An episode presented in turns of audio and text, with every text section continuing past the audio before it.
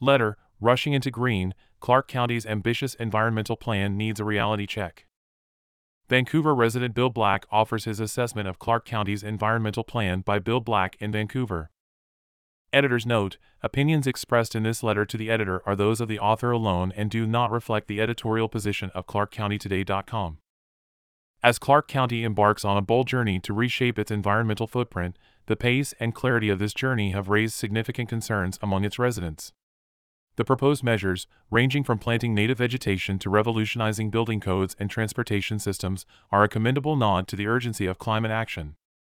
However, there is a thin line between ambition and overreach, and it appears we might be crossing it. The rush to green could lead to missteps.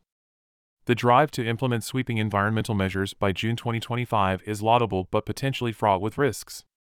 This accelerated timeline for a series of profound changes, including solar ready roofs, electric vehicle infrastructures, and a complete overhaul of the county fleet, lacks the necessary groundwork for such a seismic shift. Without detailed planning and impact assessments, we risk unintended consequences that could undermine the very goals we seek to achieve, all while forecasted to happen during a year of a recession. Vagueness is not a virtue in environmental planning. A critical aspect of any successful environmental policy is its specificity. Terms like reduce or enhance without clear targets or benchmarks render these policies more aspirational than practical. We need specific, measurable goals to ensure real progress and to gauge the effectiveness of our initiatives. The data dilemma are we flying blind? Data drives informed decision making, especially in environmental policy. Yet, the current proposal seems to be a leap of faith rather than a step grounded in local data and analysis. How will these measures specifically impact Clark County? What are the estimated costs and benefits? These questions need clear answers. Restructuring society needs more than good intentions. The proposed measures are not mere tweaks but a potential overhaul of our societal infrastructure. Such transformative changes demand thorough deliberation and broad consensus.